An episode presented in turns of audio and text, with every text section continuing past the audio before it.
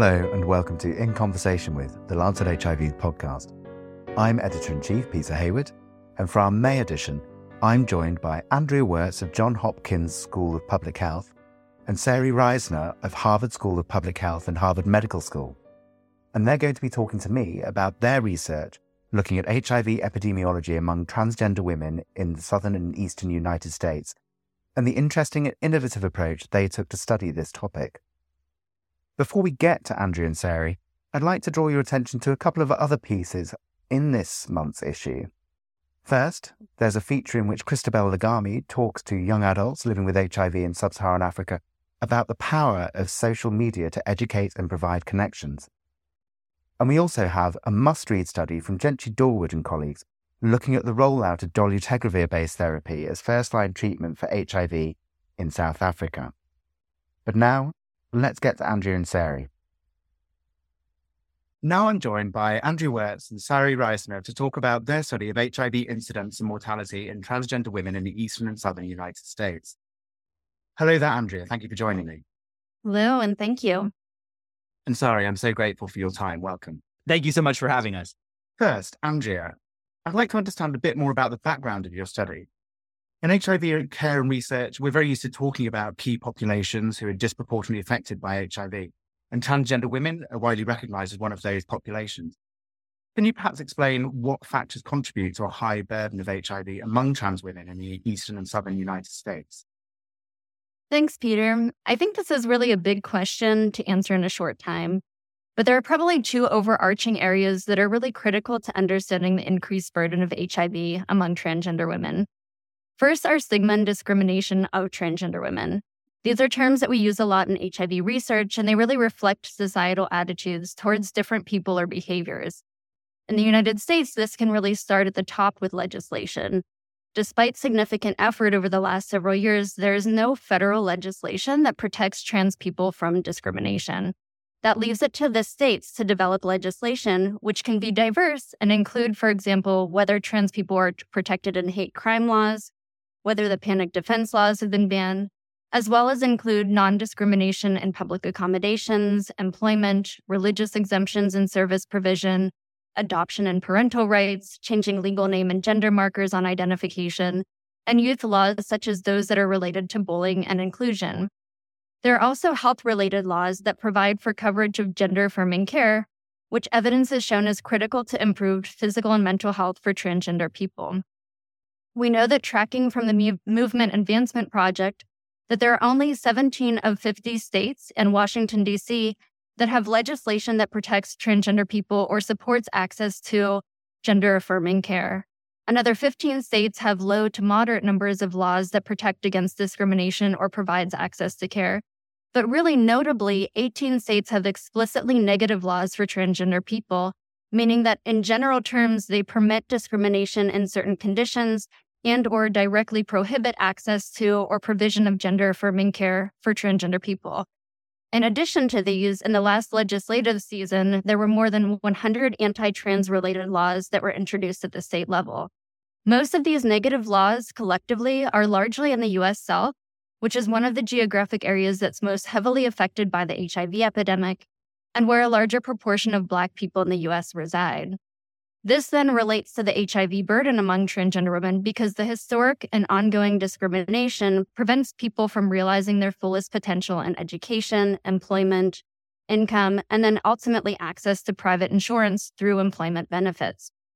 This relates to the second piece that I mentioned, which is what we would consider to be situated vulnerabilities that increase someone's risk for HIV and which may be exacerbated for transgender women of color. For some people, historical and ongoing discrimination may mean that they have, for example, limited access to PrEP because of cost or limitations on what insurance may cover. It may also create a situation in which someone has to decide between prioritizing their efforts to access gender affirming care or accessing HIV prevention, even when HIV is considered an important health concern.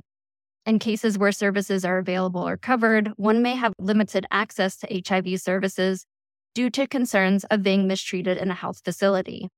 Transgender women experience high levels of violence from partners, but also from other people, and this can also increase risk for HIV um, acquisitions through a number of pathways.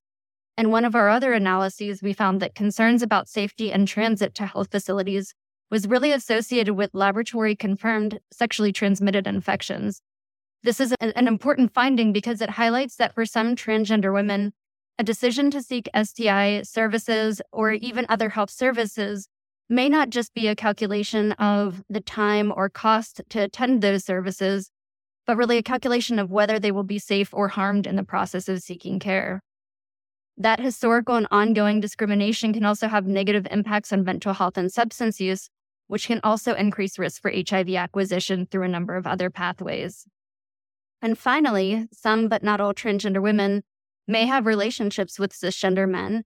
And if they engage in unprotected uh, receptive anal sex, we know that biologically, this can increase risk for HIV acquisition. These are just some scenarios that may explain the elevated burden of HIV among transgender women. But it's important to remember that the population of transgender women is very diverse and so these situations may not be the experience for everyone. And it can also really depend on the context in which they reside. Thank you so much for, uh, yeah, I realize that asking you to sort of answer that question with eh, it's a very complex area. And I think you've done a fantastic job of summarizing some of the key issues, but also highlighting the complexity of it all. So thank you so much for that, Andrea. And now, Sari, despite being recognized as a key population, you point out in your paper that there is little, little epidemiological evidence about HIV in trans women in general. Why is that? Uh, thanks, Peter. There's, uh, you know, really a number of reasons. Foremost of which, there's been a lack of inclusion of gender identity data uh, in much of public health uh, surveillance. Um, so, so despite the recognition of trans people and particularly transgender women as a priority population, like for example in the ending the epidemic strategy in the U.S., uh, that hasn't sort of followed along. Uh, the data collection and epi surveillance hasn't kind of followed along, caught up with that yet. So, uh, for example, the U.S. Uh, the Centers for Disease Control and Prevention, you know, really only recently conducted the national HIV behavioral surveillance uh, uh, that looks at the epidemiology of HIV in the U.S. and started to report HIV estimates. Um, so that's really that's really the issue. at issue is is the sort of counting, if you will, quote unquote, you know, the history uh, that we have is one where there has been a conflation of uh, sexual and gender minority people. That is, uh, for men who have sex with men uh, and transgender women having an aggregation uh, of those two populations. Um, and that has often um, led to having enrollment numbers, let's say in epi cohorts that are you know insufficient insufficient for trans women specific estimations of incidence and risks and also mortality. Um, so there really is that need for population specific data among transgender women.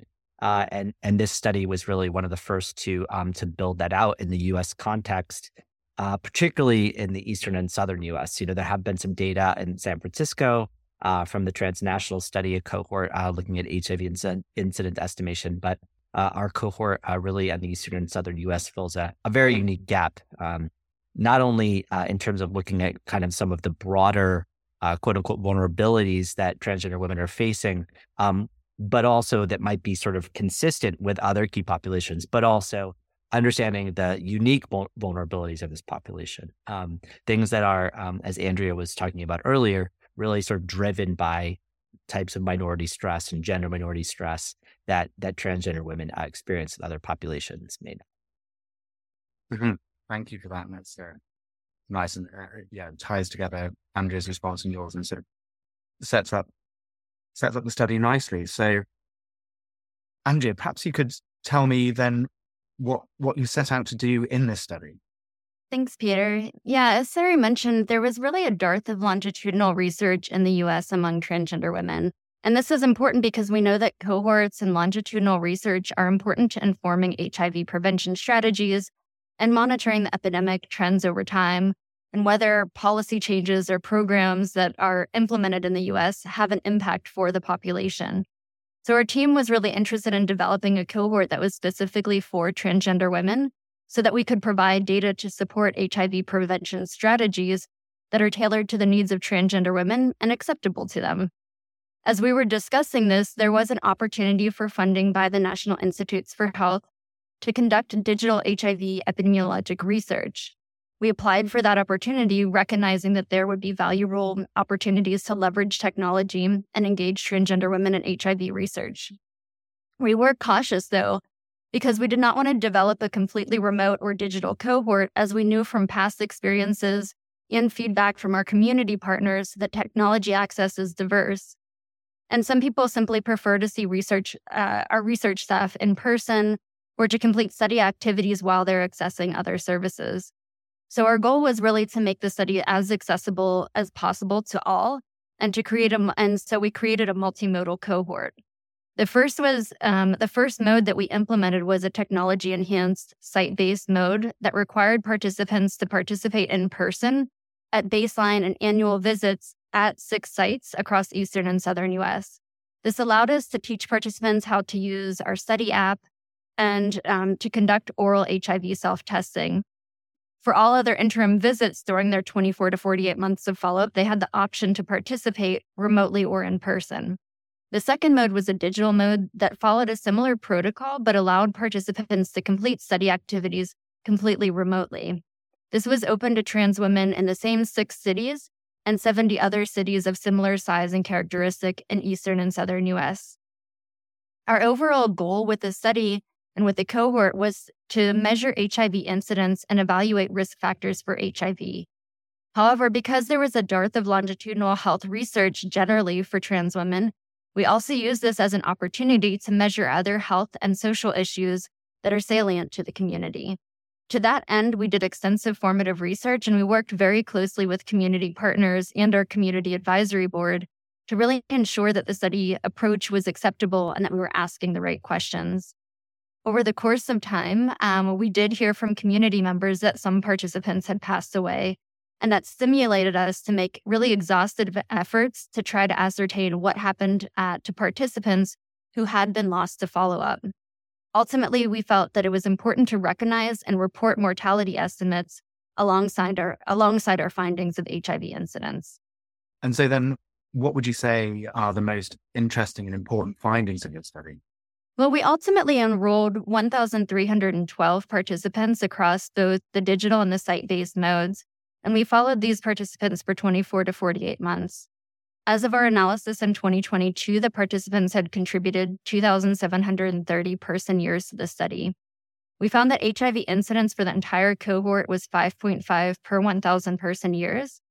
HIV incidence, though, was higher for Black participants at 19.3 per 1,000 person years, and among those who were living in the South at 10.3 per 1,000 person years, which unfortunately really reflects what we see in the US epidemic. As I mentioned, we learned about participant deaths during follow up, which I think we can very easily call these premature deaths because they were attributed to homicide, suicide, overdose, and other unknown causes. Only two were attributed to health causes. We estimated that mortality within the cohort was 3.3 per 1,000 person years. So you can see these are at similar rates to what we see in HIV incidence. Mortality was higher for uh, Latina trans women at 9.9 per 1,000 person years, and people who lived in the South at 7.7 per 1,000 person years. These might actually be underestimates because these are the participants who were lost to follow up, but for whom we were able to gather information about what happened to them. Well, we had approximately 80% retention over the course of follow up and through the COVID 19 pandemic. There are some participants who were lost to follow up that we simply don't know what happened to them. Ultimately, we presented the mortality results because, as public health professionals, we felt that it's imperative for others in the HIV field to understand the many other his- the other issues that affect the well-being and overall survival of transgender women. And within the field, we have to address these issues if there's any expectation of ending the HIV epidemic for transgender women in the United States. Importantly, we found there were also shared predictors of HIV acquisition and premature deaths and these included residence in southern cities, sexual partnerships with cisgender men, and use of stimulants.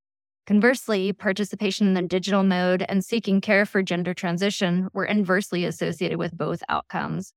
This tells us that there are really multi level interventions, meaning those that span individual, partner level, and structural interventions that could be implemented to reduce HIV and simultaneously support the health and well being of transgender women. Yeah, that's really remarkable you know, a remarkable number of participants, remarkable retention and follow up for this setting. I think, and, you know, and that's providing just such a, a wealth of interesting data. I wanted to talk a little bit more about um, sort of the recruitment and the two different modes you had. I just wondered if you could talk perhaps about whether recruiting participants both in person and online, you, do you think that that's given you sort of a good all round view of how HIV is affecting trans women in this region of the USA?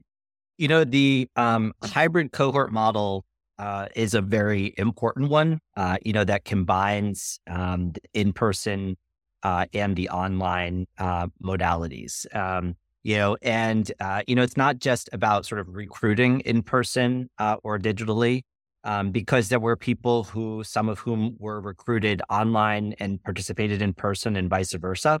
Um, but the point is to have this flexibility um, in types and ways of participating.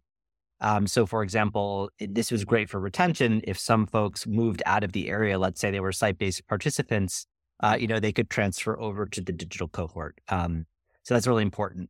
Um, we did see some very notable differences uh, across the different modes. Um, so participants, uh, you know, that that really are important to consider for the for the research and for future uh, programming. Uh, you know, so for example, um, the uh, in-person uh, participants, you know, had a younger mean age a higher proportion were um, people of color, were Spanish speaking, and were born outside the US. There were lower education and employment rates. Um, higher proportion were living below the federal poverty level. Um, rates of public insurance were higher. Um, so you know, and and being recruited uh, through a friend, um, you know, rather than another source, um, was highest for the the site based um, relative to the digital. So you know, in some ways, when you look at the two cohorts, you could say, uh, or the two modalities, you could say like it's a sort of tale of two cities. You know, in, in some ways, we just see very different um, uh, profiles uh, in a sense. Um, and so, in that sense, then sort of having a combined modality, oh, you know, we think might give us a kind of more representative or generalizable sample uh, of the eastern and, and southern U.S. So I think you know there is an in, increasing interest in digital cohorts, um, particularly by funders um, right now. I think some of the lessons that we've learned uh, in this study is that we need to be uh, very careful about that. Um, you know, it's possible that we're not going to see a proportion of the population uh, if we just move digitally that we would otherwise see in person. And in fact, a very uh, uh, vulnerable population. Um, you know, we did find that the seroconversions and the mortality burden was highest uh, among the site-based participants um, as opposed to the digital um, participant people who are participating uh, digitally. So, uh, you know, there's definitely trade-offs in terms of you know transitioning from site based to digital only. Um, but ultimately, you know, the population is probably sort of somewhere in the middle, if you would say, um, you know, where when you put the two pictures together, in this case of the site based uh, and the digital, uh, we think that you get a, a sort of broader uh, picture. Um, the other thing to note is that, um, you know, telephone disconnection um, was associated with seroconversion, having having had a dis- disconnected telephone. So I think you know that that's not sort of an online per se, but it is a sort of a digital um, aspect to um, technology. And I think you know we really need to be careful that we're not going to reproduce inequities in say digital access or technology access. I mean, we could even widen those um, potentially uh, if we had digital only programming. So, you know, while there is a push and definitely a role uh, for digitally digital cohorts and digitally delivered services. Uh, you know, it's very important that that's not the only uh, way that we reach people, uh, and that we do um, really, if we're going to do that, also intentionally outreach to communities of color, um, communities uh, that may be experiencing uh, social determinants such as um, unemployment in dispor- disproportionate ways. Thanks for that. I think that's a really, really important message that, you know, I think we're often sort of thinking about digital solutions and the power of using online online technologies and digital technologies to sort of improve access to things and, and what have you. But actually, it's important to retain that mix, and, and you'll get the best picture if you provide people with a, a range of options for for participating in research and care. And, and yeah, so thanks for that. But finally, Sari, could you tell me what do you think uh, are the most important and immediate things that should be done to tackle the high burden of HIV among trans women in the areas covered by the study? Um, so there's certainly a need for multi-level interventions. So uh, meaning that interventions that are across a kind of individual level. You know, we found, for example, that um, uh, a stimulant use was highly highly associated um, with HIV um, and um, being PrEP indicated. Um, interpersonal factors. Um, so, for example, partners PrEP use. And then structural vulnerabilities. you know, for example, we saw high burden about uh, for those with HIV in the South, and as also for mortality. And I think now more than ever, you know, we see uh, there's a lot of legislative, uh, a, a, very uh, difficult legislative climate right now, particularly in the South, uh, around gender affirming care um, for young people, but but also increasingly uh, for for bans and criminalization for older people. So, um, you know, we need to be careful and, and assess those structural issues as well, um, which are also connected to things like economic precarity. Ultimately, um, you know, as we spoke about earlier uh, the the pieces that are fueling the epidemic really are around um, you know discrimination, stigma, uh, and so forth. So these multi-level interventions will not only hopefully be able to reduce HIV, but importantly support overall health and well-being in trans women. So you know when we speak with community, when we talk to our um, advisory board, and you know I've been doing this work for um, more than 15 years in trans communities. Um, and been part of trans communities myself, we hear people telling us the vital importance of context. You know that we we have to be context uh, relevant and be really expansive in the way that we view prevention, HIV prevention. And with this study, you know, literally, we must recognize that HIV prevention is occurring in the context of people fighting for their lives. Right? I mean that that's this sort of piece around mortality as being a very real part of people's lived experiences and um, needing us to recognize that context for prevention. So, you know, increasingly combination uh, packages, uh, for example. Uh, so we found in this study that gender transition uh, was associated with a lower risk of seroconversion and death. So, uh, you know, this suggests perhaps greater access to gender affirming care, co-location of gender affirming care, let's say in PrEP services, uh, and so forth, you know, in, integrating other needs, other health concerns um, might be a uh, aspect that would be important for us to do. Likewise, uh, comorbidity of, of STIs, uh, history of STIs, uh, you know, is highly associated with seroconversion. So, you know, the integration of gender affirming STI prevention and treatment and care services. You know, ultimately, you know, this study, you know, we see that, you know, rather than kind of being a, a, a quote unquote hard to reach population, we were able to recruit a, a large sample of, of trans women, you know, doing so through community engagement, through a mix of modalities in a hybrid mode. Uh, you just like to problematize this notion of kind of hard to reach mm-hmm. uh, and really say that, like, you know, with community, we can reach this population and therefore we will need to have high levels of community engagement in addressing the epidemic and being able to roll out these these multi-level interventions. Um, so I think you know community uh, engaged, informed, and and led solutions will also be an important uh, component of this. In- increasingly, the the notion of hard to reach populations is is sort of starting to be questioned. I think, and uh, you know, I think the populations are there, and you just need to be a bit inventive about how you how you reach them, and just do things a bit differently, try a bit harder. So yeah, thank you, thank you for that draws that draws the interview to a close. So thank you, uh, Andrea and Sari. Thank you both so much for for joining me today. It's been great talking to you. Thank you for having us. Thank you so much. And if you found that interesting, you might also like to read an article from our December 2020 issue on PrEP awareness and engagement among trans women in South Africa. And hot off the press, a paper looking at the HIV care cascade among transgender women, also in South Africa, which was published on April the 26th and will be included in our upcoming June issue. Well, that's it for the May issue. Please make sure that you subscribe to the podcast wherever you listen so that you're sure to join us next month when we'll continue the conversation.